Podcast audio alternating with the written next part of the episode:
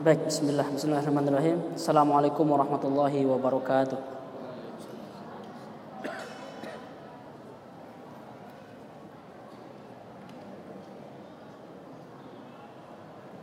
Innal hamdalillah nahmaduhu wa nasta'inuhu wa nastaghfiruh wa na'udzu billahi min syururi anfusina wa min sayyiati a'malina may yahdihillahu fala mudhillalah wa may yudhlil fala hadiyalah. Asyhadu an la ilaha illallah wa asyhadu anna Muhammadan abduhu wa rasuluhu la nabiyya ba'da. Ikhwani wa akhwati muda mudi muslim dan muslimat di berbagai institusi dan berbagai kalangan, berbagai universitas. Kajian kita hari ini di sesi kedua puluh dua ini agak e, sederhana ya, tidak serumit yang pekan kemarin. Jadi biasa, kalau dalam drama itu ada klimaks, ada anti klimaks. Ada masa-masa tegang, ada masa-masa santai. Nah, ini masa-masa lumayan agak santai, jadi ibaratnya kita tarik nafas dulu. Tarik nafas dari kemarin kajian yang begitu berat tentang perang Badar, strateginya, militernya, ada pertumpahan darah. Nah, sekarang kita akan mengkaji recovery-nya, bagaimana Rasulullah shallallahu alaihi wasallam mengelola urusan-urusan pasca kemenangan. Itu nggak mudah. Banyak orang tergelincir, banyak umat hancur, justru setelah menang, bukan ketika kalah. Ya, jadi kawan-kawan. Setelah perang Badar itu, Rasulullah shallallahu alaihi wasallam tinggal di daerah Badar, di medan perang itu selama tiga hari. Karena kebiasaan orang-orang yang sudah menang perang itu biasanya mereka tinggal dulu di situ, berkemah dulu tiga hari tiga malam. Nah di sana Rasulullah shallallahu alaihi wasallam naik kuda, lalu melihat jasad-jasad yang bertebaran di mana-mana, lalu diminta kepada sahabat tolong gali, gali kuburan.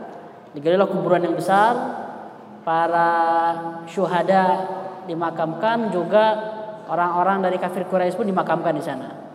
Setelah dimakamkan, ada momen yang unik.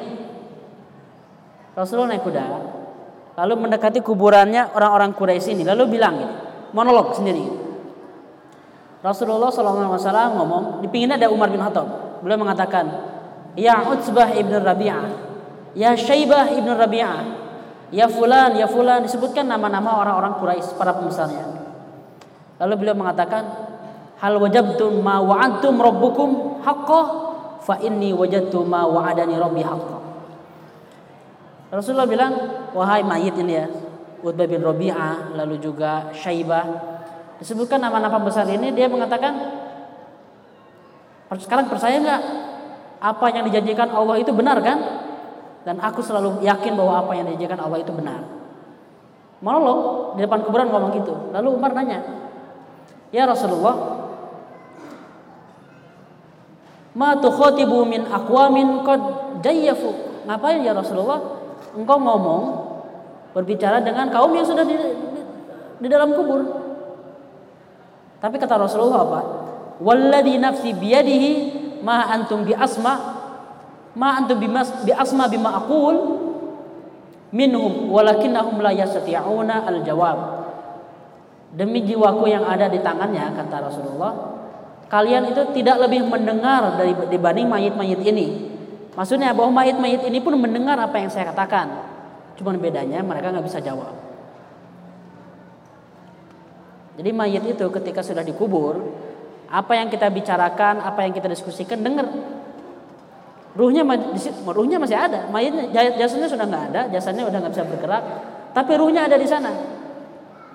Mungkin ini memancing perdebatan lain, gimana kalau yang dimakan buaya, gimana dimakan ikan hiu, di mana ruhnya gitu kan? Ada yang kebakaran, ada yang kena bom hancur. Wallahu alam. Yang jelas, kalau yang orang dikubur dalam kuburan, ya ruhnya di situ. Maka Rasulullah ngomong ke ruh-ruh itu, ibaratnya ingin menegaskan bahwa kalian ini bertahun-tahun saya ajak, bertahun-tahun saya seru untuk masuk Islam, enggak percaya. Saya selalu yakin bahwa Allah itu benar dan kalian sekarang baru baru nyadar setelah dalam kubur, benar kan apa yang saya katakan? Ibaratnya ngomong kayak gitu. Jadi ini pelajaran juga bagi kita. Umar bin Khattab yang di pinggir Rasulullah masih enggak ngerti. Ngapain ya Rasulullah ngomong dengan mayit? Padahal mayit ini bisa mendengar. Bisa mendengar. Makanya kita mendoakan karena mereka tahu siapa yang mendoakan kita, yang enggak kita mereka tahu. Dari mana saya tahu? Ya dari Rasulullah. Rasulullah mengabari kita tentang hal ini.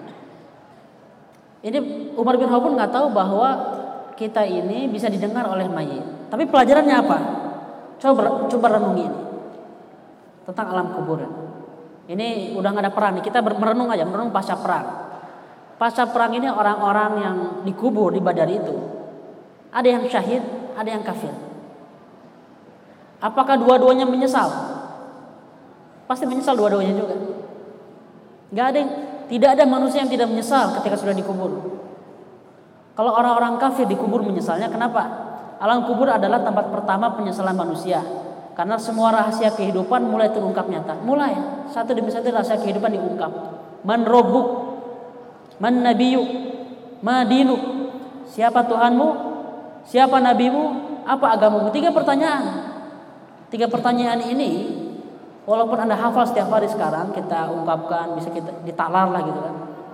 Tapi belum tentu kita bisa jawab dengan benar. Man robuk ketika di depan malaikat yang gagah perkasa, yang menyeramkan, bukan gagah perkasa saja. Gelap, kita ditakut-takuti, belum tentu kita bisa jawab. Jawabannya salah, udah sampai hari kiamat kita disiksa di kubur. Semua rahasia kehidupan mulai terungkap di dalam alam kubur itu. Jadi orang-orang kafir ini mungkin mendengar perkataan Rasulullah, bukankah aku sudah bilang bahwa Allah itu benar? Nah, mereka sudah di dalam kubur. Apakah para syahid itu juga menyesal? Menyesal juga, kenapa? Karena tidak puas beramal. Tidak ada orang yang puas beramal. Ada orang yang ketika dia dapat di dalam kubur, mungkin kaflingnya satu kali dua meter, tapi di bawahnya ini Allah luaskan menjadi sepuluh meter. Dia menyesal, ya Allah, kenapa infaknya gak lebih luas? Kenapa amal saya gak lebih banyak? Kenapa dakwah saya gak lebih kencang?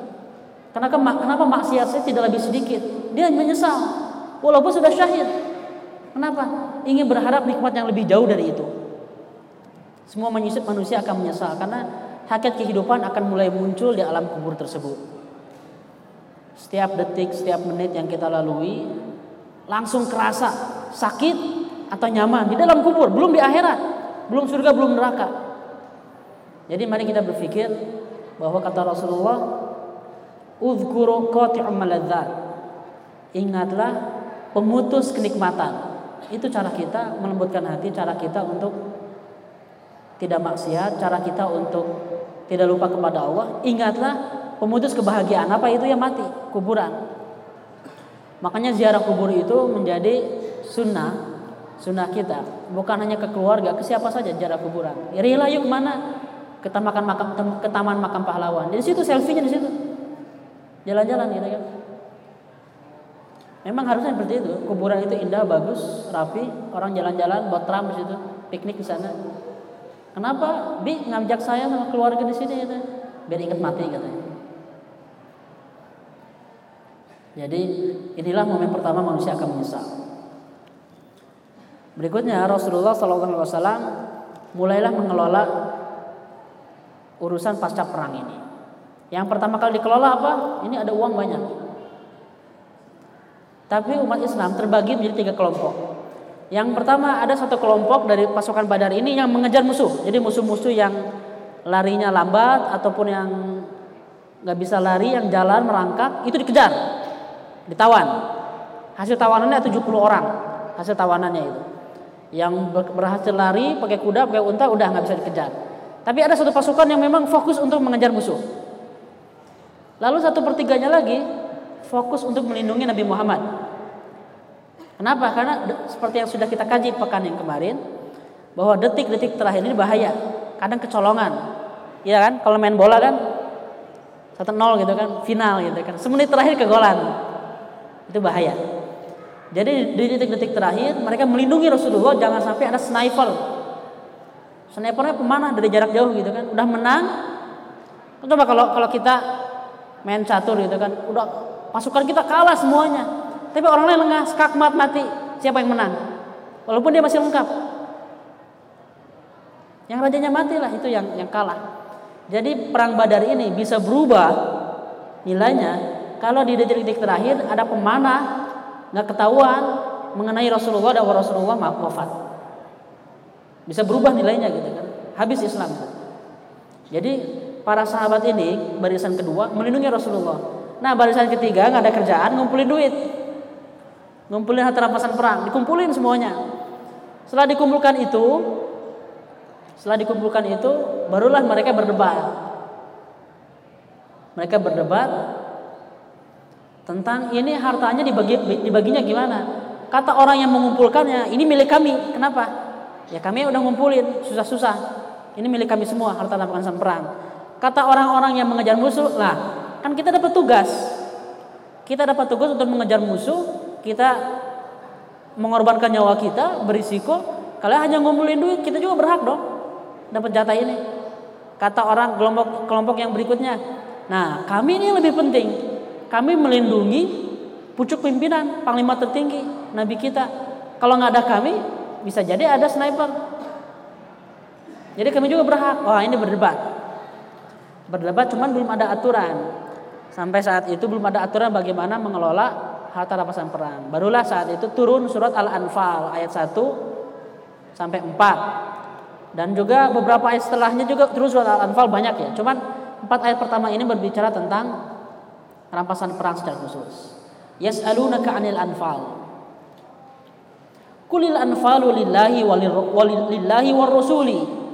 Fattaqullaha wa aslihu dzata bainikum wa atiullaha wa rasulahu in kuntum mu'minin.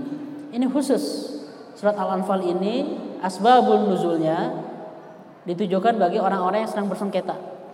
Jadi kalau kalian beriman kepada Allah, oleh orang-orang mukmin, fa'aslihu. Kenapa? Karena ini urusan anfal ini, ini milik Allah dan milik Rasulnya, bukan jatah kalian. Barulah di kemudian hari akan dijelaskan pengelola, pengelolaannya. Di surat Al-Anfal ayat empat puluh satu-nya dijelaskan tentang mekanismenya. Wa'lamu annama ghanimtum min syai'in fa'anna lillahi khumus khumusahu. Jadi dari seluruh harta rampasan perang ini, jatah Nabi Muhammad, Allah dan Rasulnya itu satu per lima. Jadi kalau rampasan perangnya ada satu triliun, maka untuk Rasulullah berapa? dua ratus lima puluh miliar. Ini gak tahu, saya belum sempat mengkalkulasi, lupa. Harusnya saya kalkulasi berapa harta rampasan perang Badar itu. Saya yakin lebih dari satu triliun. Berarti untuk Rasulullah dua ratus lima puluh miliar. Apakah dipakai sendiri? Enggak, dibagi-bagikan untuk fakir miskin. Jadi jatah untuk fakir miskin, untuk pengelolaan negara, untuk baitul mal, jatahnya diambil dari uang Rasulullah. Karena itu milik Allah dan Rasulnya. Empat per limanya dibagi ke seluruh pasukan. Cuman cara membaginya masih sederhana. Kalau perang Badar ini ada tiga ratus pasukan, tiga ratus lima belas, tiga ratus tiga belas. Yang syahid berapa orang? empat belas orangan. Sisanya taruhlah sekitar eh, dua ratus, dua ratus sembilan puluh sampai dua ratus sembilan puluh limaan. Yang masih hidup itu dibagi rata, dibagi tiga ratus orangan lah, dibagi tiga ratus orang dari empat per lima harta rampasan perang itu. Di kemudian hari ini jadi masalah. Kenapa? Karena yang yang ikut perang itu beda levelnya.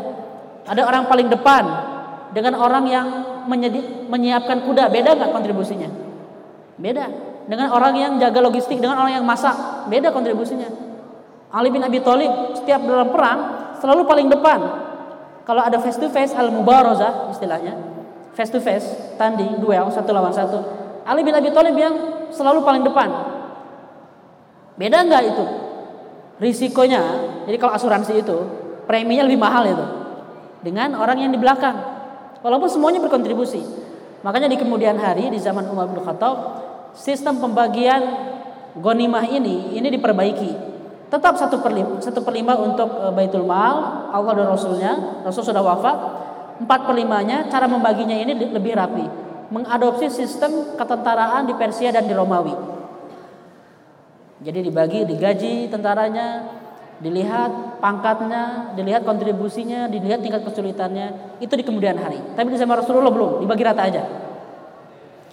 Jadi harta rampasan perang ini mereka udah mau berantem, tapi setelah munculnya surat Al-Anfal ini, fa'aslihu dzata bainikum, mereka mulai menjaga lagi ukhuwah Islamiyah mereka dan beristighfar. Nggak masalah. Kenapa? Karena ini duniawi memang. Duniawi ini semua orang akan tergoda. Jangankan kita, jangankan pejabat, jangankan kiadah, atau jangankan ustaz-ustaz kita, sahabat sendiri tergoda oleh harta. Maksud saya bahwa ini normal. Tapi Walaupun mereka tergoda, mereka langsung bisa merecovery. Ini ujian. Ujian terberat bukanlah tidak melakukan kesalahan. Ini inspirasi dua ratus dua puluh delapan. Karena tidak ada orang soleh yang maksum. Kullu bani Adam khata'. Wa khairul khata'ina at-tawwabun. Setiap bani Adam itu pasti melakukan kesalahan. Dan orang yang sebaik-baik orang yang bersalah itu orang yang bertaubat. Jadi bukan jangan berharap orang tidak melakukan salah. Tapi setelah salah ini, segera kembali saat menyadari kesalahan sudah terjadi. Ini yang penting gitu kan. Jadi dalam konteks hari ini, menang pemilu kursi banyak, menang pemilu proyek banyak, berebut itu tuh. Para pengusaha-pengusaha itu berebut. Berebutnya wajar. Tapi ketika berantem, saling sikut, saling fitnah, yang awalnya kita bertarung dengan musuh sana di luar sana, sekarang kita bertarung dengan saudara sendiri, saling mencaci, saling menjelekan, saling black campaign, saling membunuh karakter. Hati-hati, fa aslihu dzata bainikum. Hati-hati, kembali kepada Allah Subhanahu wa taala. Jangan sampai kemenangan-kemenangan ini menggelincirkan kita, menghancurkan kita. Berikutnya, di Madinah ini pun ada keresahan. Mereka belum tahu kan, kurirnya belum nyampe, ditunggu-tunggu. Mereka resah, ini hasil perangnya gimana, siapa yang menang, Rasulullah terbunuh atau enggak. Di saat-saat seperti inilah orang-orang munafik, Abdullah bin Ubay bin Salul mulai mulai beraksi. Mereka menyebarkan isu Muhammad sudah terbunuh katanya. Panik semuanya, panik. Ketika chaos, ketika panik ini mereka dapat untung memang. Mengambil suasana panik ini minimal untung bisnis kan. Panik.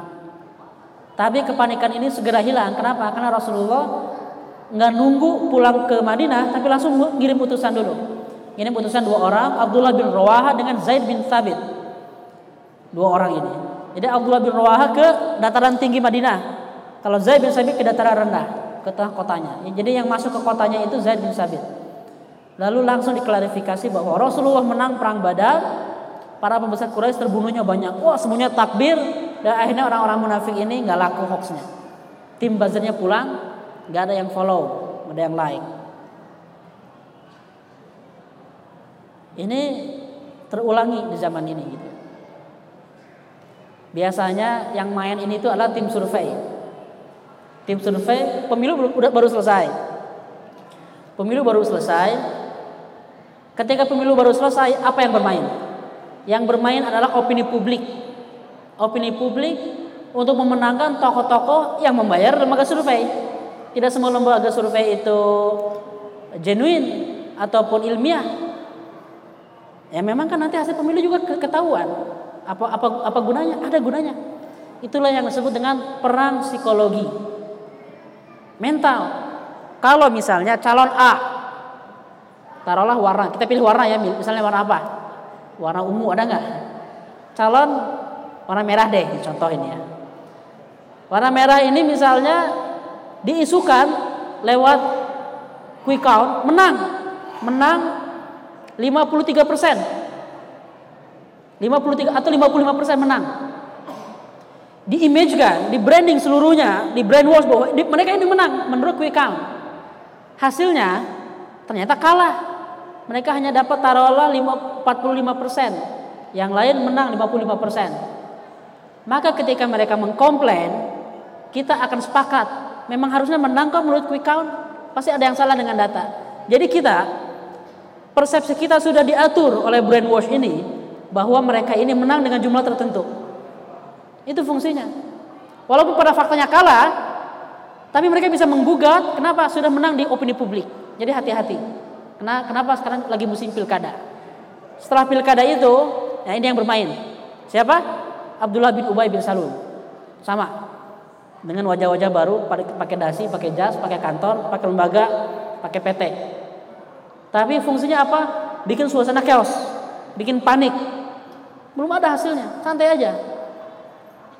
Tapi inilah tabiat kaum munafik. Kaum munafik akan selalu menggunakan celah apapun untuk menciptakan distrust nasional dan kepanikan nasional yang hanya bisa dilawan dengan kekuatan media yang sama.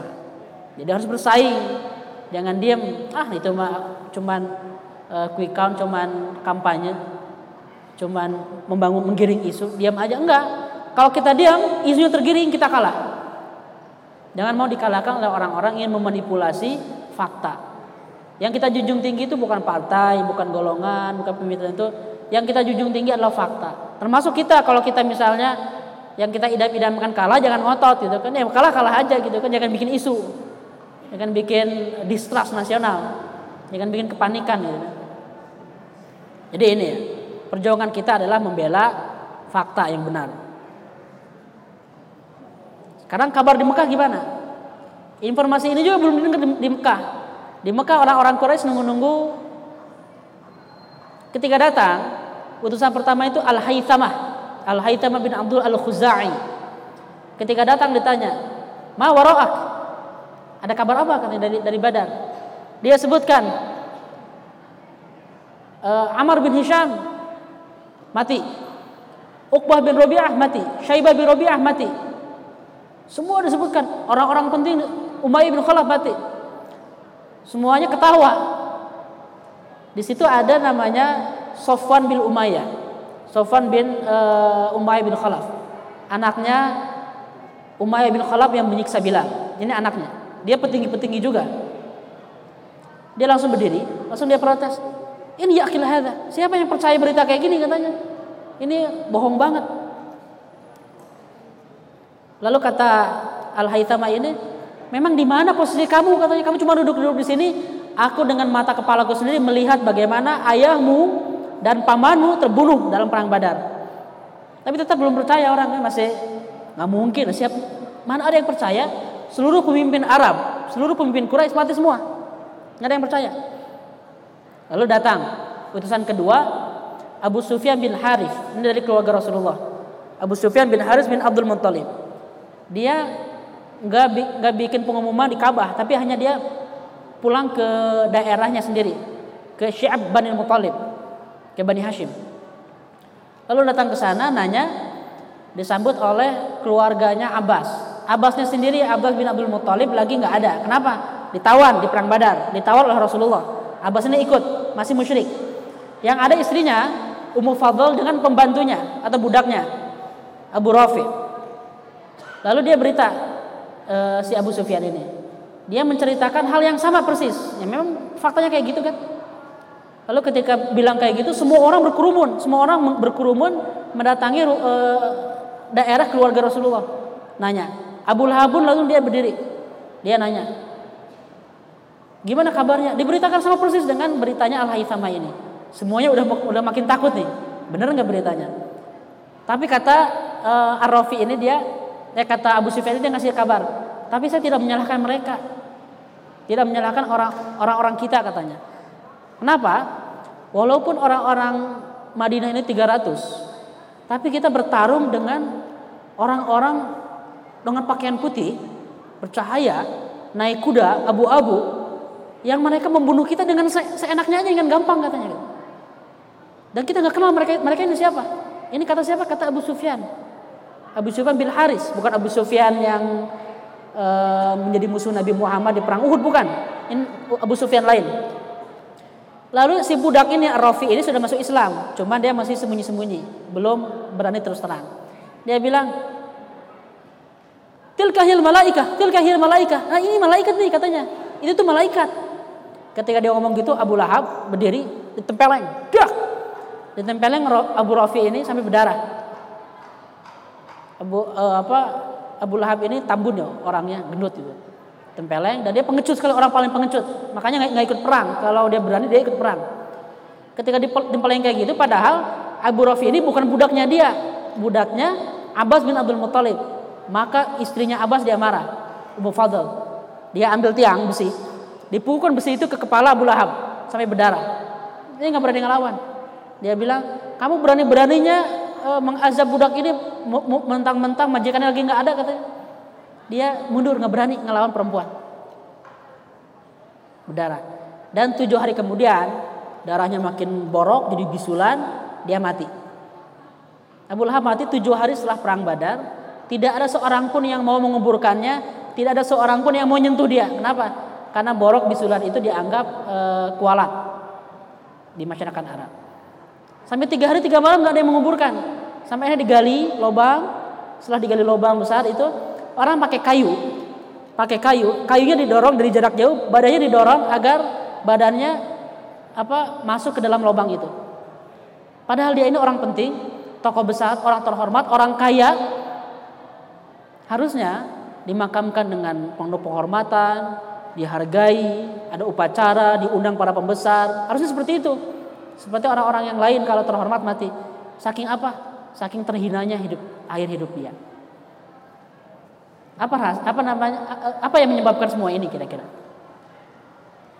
Ini dari Allah Subhanahu Wa Taala. Ini azab dari Allah sebelum azab di akhirat. Menjadi sunatullah bahwa akhir dari kejahatan manusia akan disegerakan Allah dengan kematian mengenaskan atau kehidupan memprihatinkan. Jadi kita dilarang untuk terkesima dengan orang-orang kafir yang hidupnya serba enak. Kenapa? Karena harta itu bukan parameter kebahagiaan.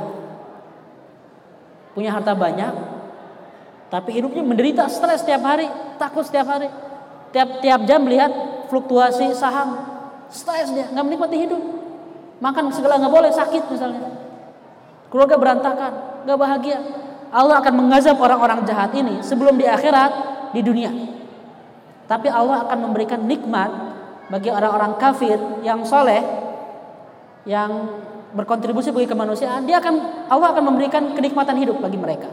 Kenapa? Karena mereka tidak akan mendapatkan kenikmatan hidup di di akhirat. Maka disegerakan nikmatnya di dunia. Tapi oleh orang-orang orang-orang kafir yang jahat, di akhirat udah jelas masuk neraka abadi. Di dunia pun Allah akan memberikan azabnya disegerakan. Dan Abu Lahab adalah orang-orang termasuk orang-orang yang seperti ini. Makanya dalam surat, setiap saat kita salat kita mencerca orang jahat ini. Tabbat yada abi lahabi wa tab. Nasib orang-orang yang kafir yang jahat. Berikutnya, setelah kabar tersebar di Madinah, orang Madinah sudah mulai menyambut Rasulullah pulang. Pulang dengan pasukan Badar sebagai pemenang, disambut dengan takbir, disambut dengan kegembiraan dan keriangan. Semangat umat Islam makin tumbuh, makin bangkit. Dan komitmen mereka untuk membela Rasulullah itu makin berlipat ganda, makin yakin. Dan inilah yang disebut dengan Yaumul Furqan. Furqan itu artinya pembeda. Yang menamai Yaumul Furqan ini bukan kita, tapi Allah Subhanahu Wa Taala. Apa yang membedakan? Sebelum Badar umat Islam kecil, umat Islam terhina, umat Islam tidak punya posisi, umat Islam tidak punya wibawa. Setelah perang Badar, umat Islam berwibawa, bangga, bangkit, dikenal, dibicarakan orang. Sebelumnya orang-orang Arab di Jazirah Arab hanya bertanya-tanya, ini ada apa sih? Oh, ada sengketa, ada perang antar suku, ada perang dalam negeri, ada konflik internal antara Muhammad dengan gengnya melawan para pembesar Quraisy. Ya, itu mah urusan kecil. Enggak ada yang memperhatikan. Setelah perang Badar, seluruh Jazirah Arab membicarakan tentang Muhammad dan pasukannya, pasukan Badar, tentang agama baru ini Islam. Sehingga mulai dikenal agama Islam ini. Yaumul Furqan. Tapi juga ada orang-orang yang menyesal, para sahabat yang menyesal. Cuma menyesalnya produktif memang. Misalnya Usaid bin Hudair. Usaid bin Hudair ini salah seorang pembesar di Madinah. Beliau ketika Rasulullah datang, ya Rasulullah, bilang, Alhamdulillahilladzi azfaraka wa qara'ainak. Wallahi ya Rasulullah, ma kana takhallufi an badrin wa ana adhunnu annaka uh, talqa aduwan, walakinna dhanantu annaha air, walau dhanantu annahu adu ma takhallaftu. Kata dia, ya Rasulullah, Alhamdulillah yang sudah memenangkanmu dan juga memberikan ketenangan dalam hatimu. Demi Allah ya Rasulullah, telatnya saya, tidak ikutnya saya dalam perang Badar bukan gara-gara saya takut, bukan saya gara-gara saya nggak mau, tapi saya nggak nggak nyangka bahwa engkau akan bertemu dengan musuh. Saya kira cuma akan menghadang pasukan dagang saja. Pasukan dagang Abu Sufyan itu cuma tujuh puluh orang melawan tiga ratus tiga belas orang perang Badar, dalam pasukan Badar. Jadi para sahabat itu, ya udahlah cukuplah segini aja, kita masih ada urusan lain. Tapi kalau mereka tahu ini akan ada perang melawan seribu orang, semuanya pasti akan giat. Dan Rasulullah tahu siapa yang bohong, Siapa yang pura-pura, siapa yang jujur. Makanya Rasul bilang, sadaqta. Kamu jujur, kamu benar, kata Rasulullah. Dan ini efeknya sangat produktif sekali. Gara-gara para sahabat ini telat, gak ikut perang Badar, e, melewatkan momen besar, akhirnya mereka menjadi orang-orang yang paling depan untuk perang Uhud. Gak ada yang rugi, gak ada yang e, sia-sia. Kalau persepsi kita benar, kalau perspektif kita benar, kalau paradigma kita benar. Maksudnya apa? Kalau kita sudah lewat sebuah momen, kalau kita sudah gagal satu persoalan, kalau kita sudah kelewat apa namanya tidak mendapatkan satu peluang amal, kita nyesel. Nah, penyesalan inilah yang harus kita jadikan bahan bakar. Inspirasi dua ratus tiga puluh satu. Penyesalan yang produktif akan memproduksi energi baru untuk melakukan melakukan lompatan-lompatan besar. Jadi kalau kita sudah e, ketinggalan satu misi, bilang ke diri sendiri, ya Allah, aku kehilangan misi ini, misi-misi berikutnya aku akan menjadi orang yang paling depan. Ya Allah, saya nggak hadir kajian sesi dua puluh, insya Allah dua puluh sesi kemudian saya akan hadir terus, nah, gitu. Kalau udah nyesel. Jadi kompensasi penyesalan kita dengan amal-amal yang jauh lebih tinggi. Persoalan berikutnya, ini masih pengelolaan negara. Ini gimana mengelola, mengelola tahanan? Ini negara negara baru. Usianya berapa tahun negara ini? Berapa? Berapa tahun? Berapa bulan? Baru satu tahun. Satu, ini kan tahun pertama Hijriah. Masuk ke tahun kedua Hijriah ya. Baru satu tahun usia negara ini. Belum dua tahun lah. Setahun lebih. Maka pengalaman-pengalaman pemerintahan, pengalaman administrasi, ini pengalaman pertama. Belum punya pengalaman sebelumnya. Umat Islam pertama kali dalam sejarahnya memenangkan perang, dapat tawanan, tujuh puluh orang lagi tawanan. Ini mau digimanain? Tawanan ini ada tiga kategori. Ada yang dieksekusi, ada yang dimaafkan, ada yang di eh, apa namanya? ditebus, ada yang dimaafkan. Yang dieksekusi ada dieksekusi ada dua orang. Uqbah bin Abi Mu'aith sama Nadr bin Harits. Uqbah bin Abi Mu'aith ini penjahat perang. Ini bukan hanya tawanan perang, ini penjahat perang. Karena sebelum perang, kejahatan luar biasa sekali. Bukan hanya menghina Rasul, bikin makar, ini otak, otak kejahatan. Sama Nadr bin Harits ini, kalau kalau ingat di sesi ketika dakwah di Mekah, ketika Rasulullah dakwah sembunyi-sembunyi, ketika Rasulullah mulai mendakwahkan ke kerabat-kerabatnya, ceramah sedikit-sedikit, Nadr bin Harits inilah yang infak, menginfakkan seluruh hartanya untuk mempelajari sastra Persia, mempelajari nyanyian, tari-tarian, kisah-kisah agama Persia untuk menyaingi dakwah Nabi Muhammad. Dan gara-gara dia dakwah Nabi Muhammad rusak, dihancurkan dakwah Nabi Muhammad oleh ini ini otaknya nih, Nadr bin Harits ini. Maka ketika dia ditawar dalam perang Badar, nggak ada ampun. Mereka berdua nawar sih, nawar. Uqbah bin Abi Mu'aith, ya Rasul, ya, ya Muhammad, saya sama dengan dengan kaum saya yang lain, tolonglah perlakukan saya dengan sama dengan yang lain. Kalau kamu akan mengeksekusi mereka semua, eksekusi saya. Kalau kamu akan membiarkan mereka ditebus, saya pun akan minta ditebus. Tapi kata Nabi Muhammad, enggak, kamu ini layak dieksekusi. Maka disuruh Hasim untuk mengeksekusi dua orang ini, dibunuh. Jadi mati dua orang ini. Inspirasi dua ratus tiga puluh dua tentang ketegasan. Jadi Islam bukan hanya agama yang lemah lembut, agama yang selalu maaf, enggak. Ada saatnya tegas. Kenapa dibutuhkan tegas? Ketegasan adalah salah satu dimensi Islam untuk menjaga wibawa agama dan menjamin. Yang kedua nih, terutama nih, menjamin keselamatan manusia dari kerusakan yang lebih besar. Kenapa? Karena penjahat perang ini kalau dibebaskan, kerusakannya akan jauh lebih besar di kemudian hari. Yang korbannya akan jauh lebih banyak. Dua orang ini yang harus dikorbankan untuk menjaga kemaslahatan lebih besar. Makanya eh, penjahat perang itu, bahkan dalam konstitusi internasional hari ini, penjahat perang itu hukumannya hukuman mati, bukan hukuman penjara biasa.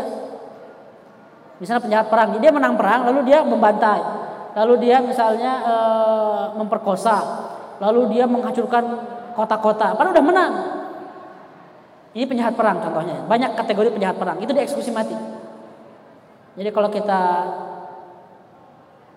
ngomong tanpa ilmu, wah Rasulullah kok nggak memaafkan, ah, berarti dia nggak, berarti dia kurang info. Coba lihat konstitusi, konstitusi internasional hari ini, hukum internasional dalam peperangan, penjahat perang itu hukumannya apa?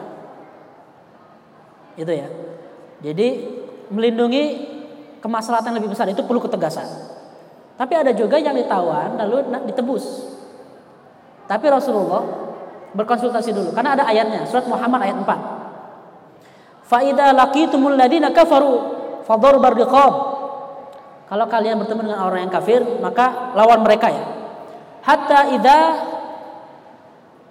ansa uh, hatta idza asnahtumuhum, sampai ketika kalian mengalahkan mereka, akhnaf, mengalahkan mereka, fashud fashuddur riqab. Fashuddur riqab fa imma mannan ba'du wa imma fidaa. Kalau kalau sudah menang, uh, mereka ini ditawan, ada dua pilihan, manan wa imma fida, manan bal wa imma fida, hatta tada'al harbu auzaraha.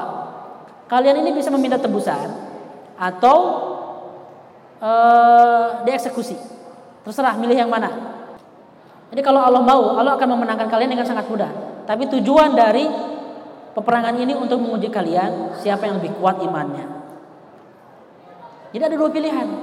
Bisa ditawan, ditebus, bisa jadi dieksekusi. Nah Rasulullah bingung, ini akan milih yang mana? Apakah eksekusi atau ditebus? Konsultasi ke Abu Bakar As-Siddiq. Kata Abu Bakar, udahlah ya Rasulullah, ini orang-orang ini masih punya harapan untuk untuk berubah. Tebus saja, kasih tahu keluarganya, mereka nebus. Tebusannya kurang lebih antara seribu sampai empat ribu dirham, murah, nggak terlalu mahal. Seribu dirham itu kurang lebih kali tujuh puluh ribu, tujuh puluh juta, murah kan? Tujuh puluh juta. Itu yang rendahan. Kalau petinggi kali empat, empat ribu. Berarti berapa? dua koma delapan. Eh enggak, dua ratus delapan puluh juta ya. Enggak sampai satu M. Nebus nyawa. Murah gitu. Enggak, enggak, enggak pasang harga yang mahal. Bahkan nanti ada yang diampuni ketika enggak punya duit, enggak punya buat tebusan, hanya disuruh untuk ngajar sepuluh orang anak-anak muslim. Ngajar jadi guru gitu kan. Dipekerjakan. Lalu Rasulullah masih ingin nanya lagi ke Umar bin Khattab. Nanya ke Umar, gimana ya Umar? Harus, harus diapain nih tawanan perang? Ah, bunuh aja semuanya kata, kata Umar. Eksekusinya semuanya. Bahkan kata Umar, cara mengeksekusinya pun ada caranya. Suruh Hamzah mengeksekusi saudaranya sendiri yang ditawan. Suruh Ali mengeksekusi saudaranya sendiri yang ditawan. Biar orang-orang tahu bahwa kita ini tidak punya tidak punya toleransi bagi orang-orang yang memerangi kita. Itu kata Umar. Rasulullah setelah itu ngomong, arhamul arhamun nas bi ummati Abu Bakar. Orang yang paling remah lembut kepada umatku adalah Abu Bakar. Wa asyadun nas bi ummati Umar bin Khattab. Dan orang yang paling tegas kepada umatku adalah Umar bin Khattab. Tapi Rasulullah memilih pendapat Abu Bakar. Nah, jadi kasih pilih pendapat. Akhirnya diumumkan, ditebus, siapa yang mau datang untuk menebus. Tapi beberapa saat setelah itu turunlah ayat Surat Al-Anfal ayat enam puluh tujuh sampai enam puluh delapan. Maka nali nabiin an yakuna lahu asra. Tidaklah pantas seorang nabi ini mempunyai tawanan.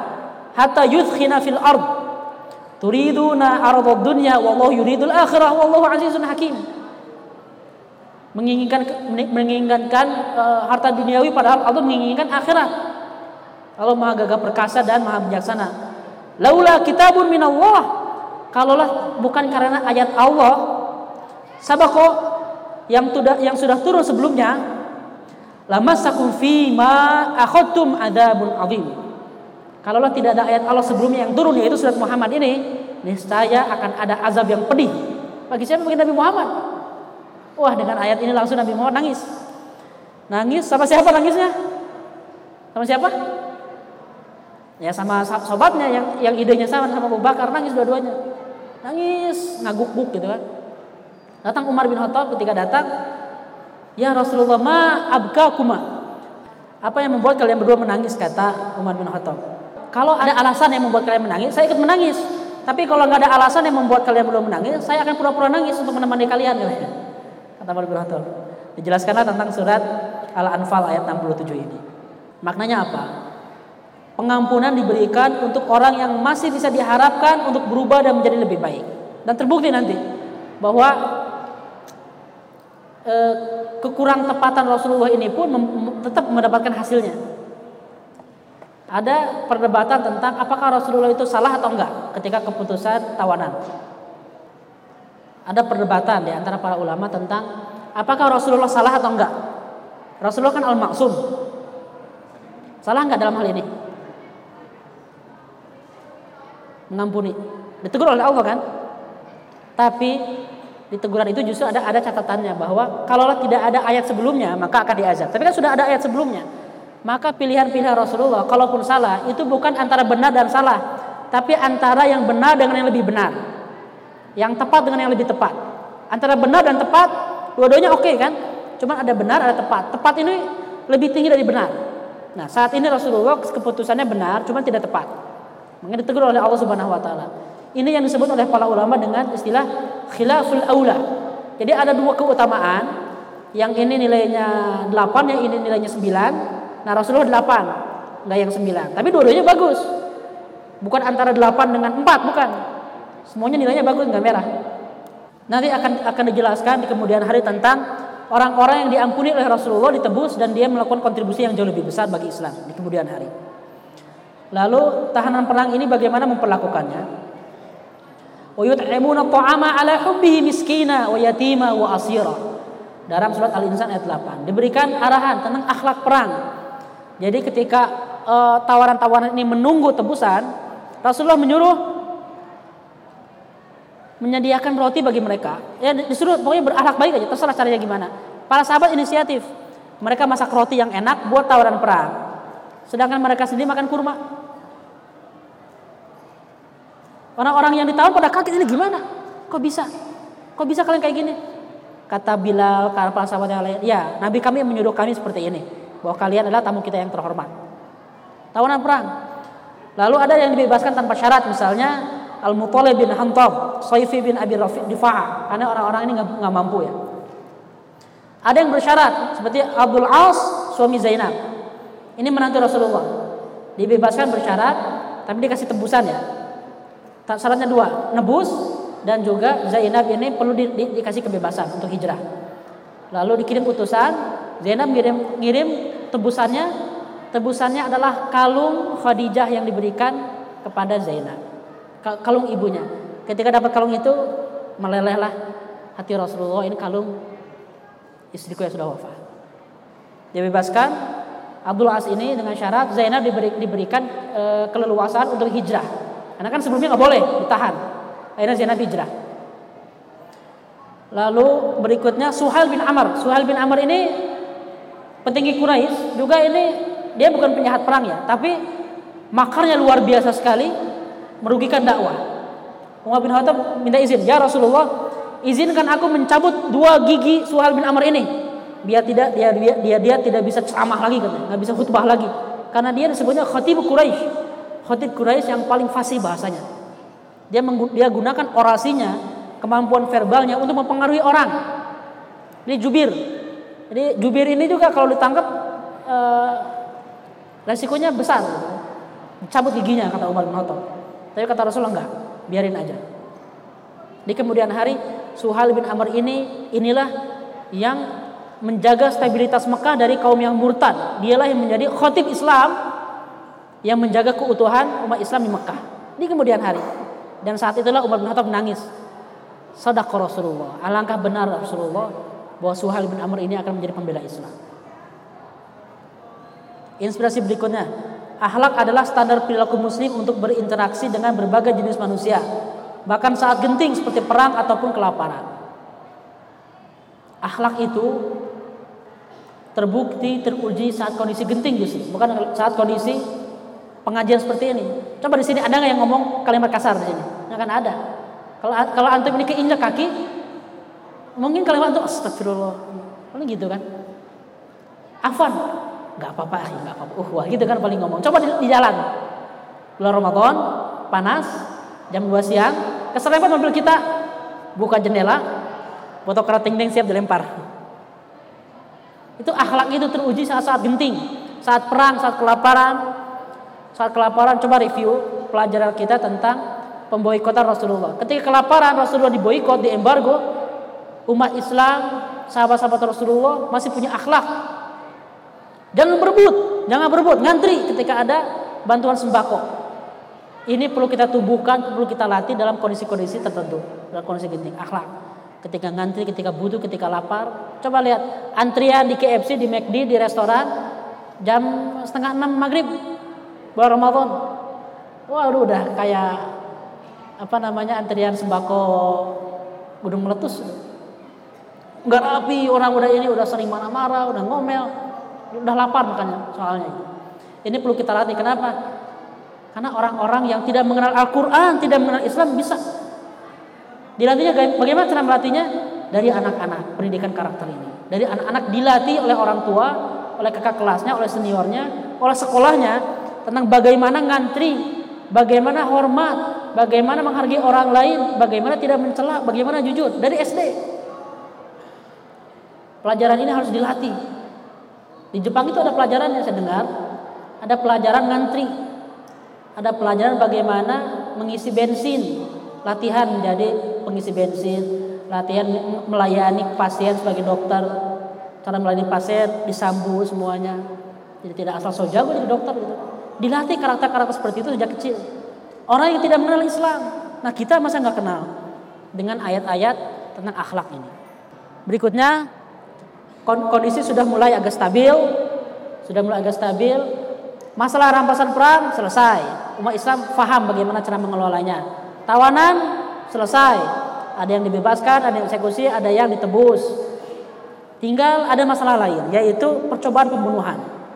Karena kaum Quraisy itu sudah stres di sana, sudah panik, akhirnya semua cara dicoba. Ada diskusi antara Umair bin Wahab. Umair bin Wahab ini mata-mata Quraisy yang nyelinap, nyelinap ke pasukan Islam, menghitung jumlah umat Islam dalam perang Badar. Masih ingat minggu yang lalu? Dia menyelinap, menghitung jumlah kaum, kaum muslimin dan menghitung perlengkapannya. Lalu dia mengabari orang-orang Quraisy. Jadi dia berbahaya sekali posisinya. Dan anaknya ditawan dalam perang Badar, masih ditawan. Coba dia miskin, gak punya duit. Akhirnya dia bilang, hidup kita nelangsa setelah perang Badar ini.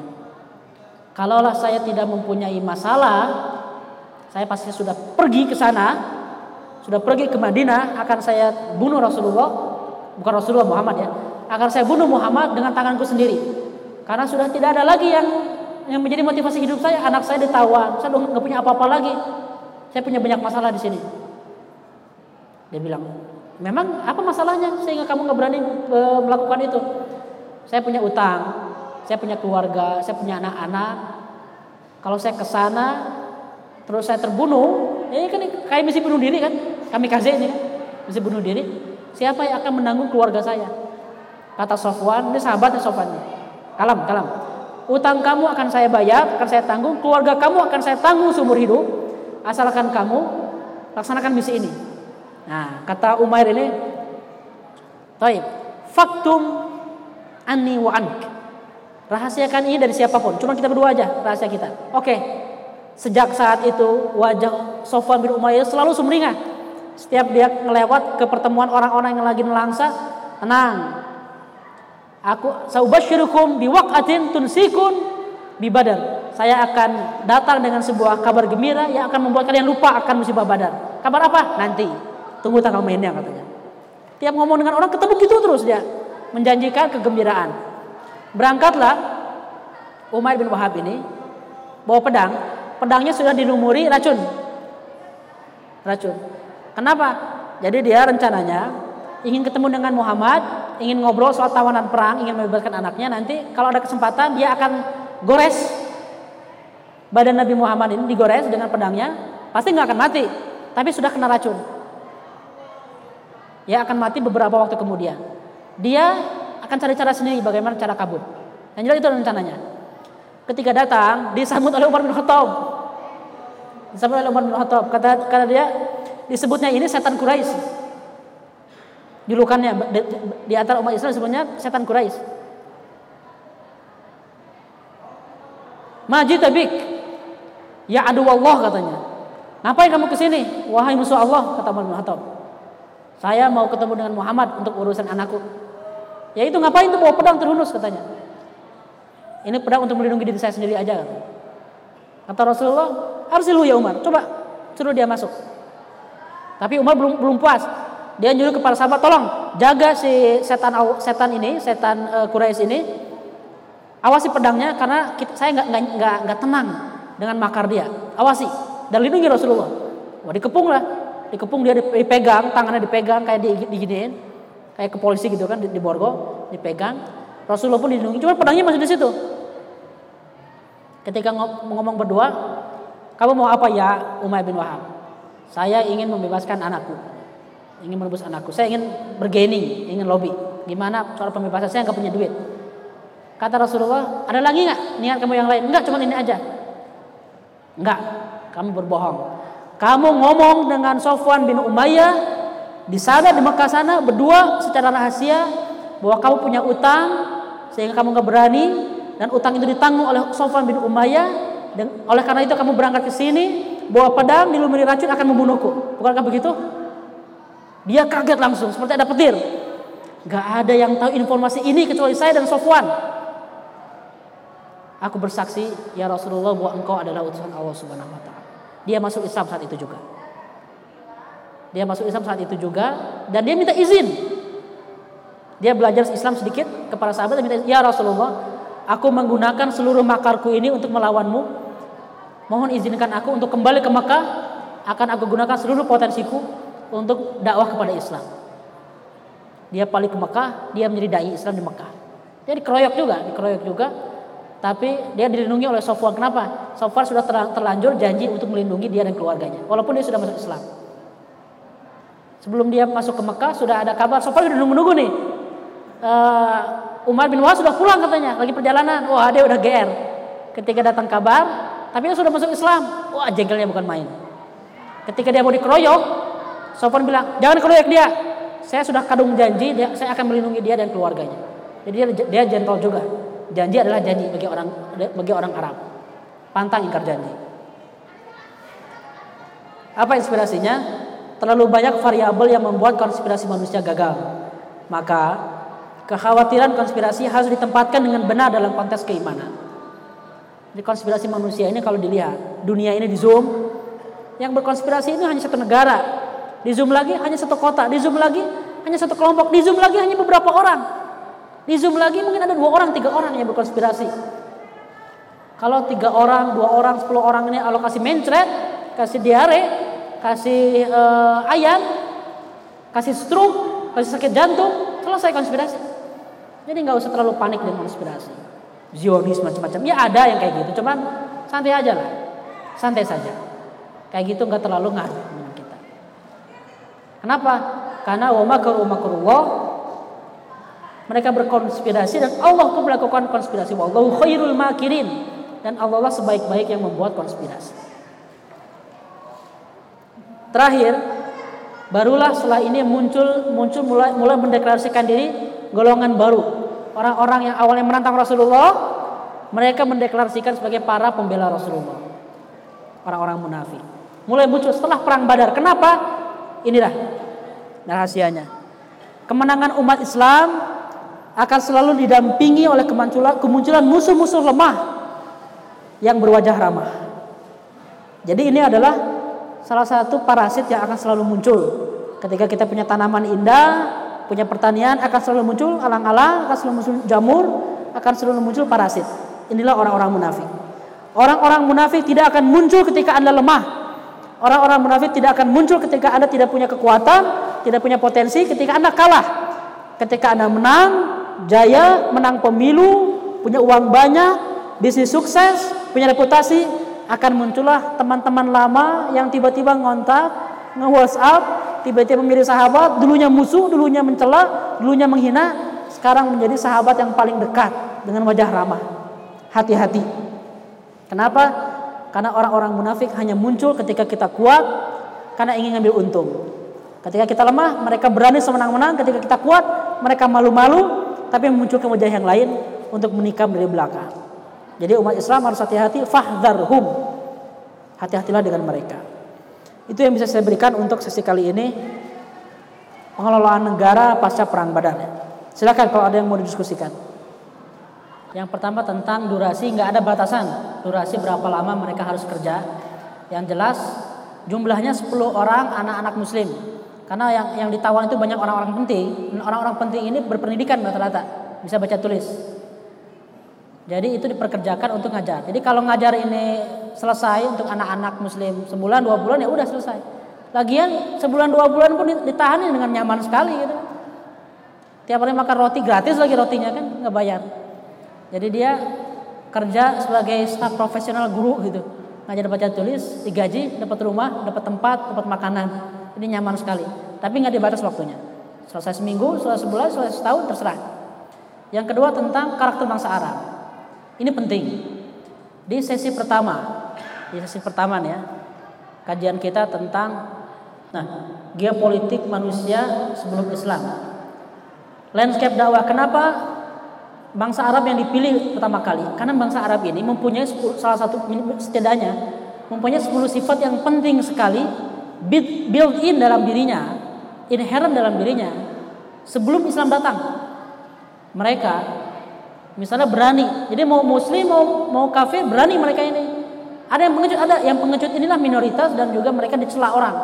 Berani, lalu jujur, sajahah, karim, karim ini dermawan. Mereka paling paling anti disebut pelit. Makanya hambur-hambur. Makanya Islam menjaga agar e, dermawan itu tidak boros, tapi tepat tepat sasaran. Shadiq, jujur. Ini karakter-karakter yang eh, terpatri pada bangsa Arab akibat apa? Lingkungannya, geografisnya, cara hidupnya, kultur budayanya, itu yang membuat mereka orang-orang yang komitmen dengan janji. Jadi kalau ada orang munafik, orang yang orang yang menyalahi janji itu jarang. Tapi secara umum itu mereka komitmen dengan janji. Artinya apa?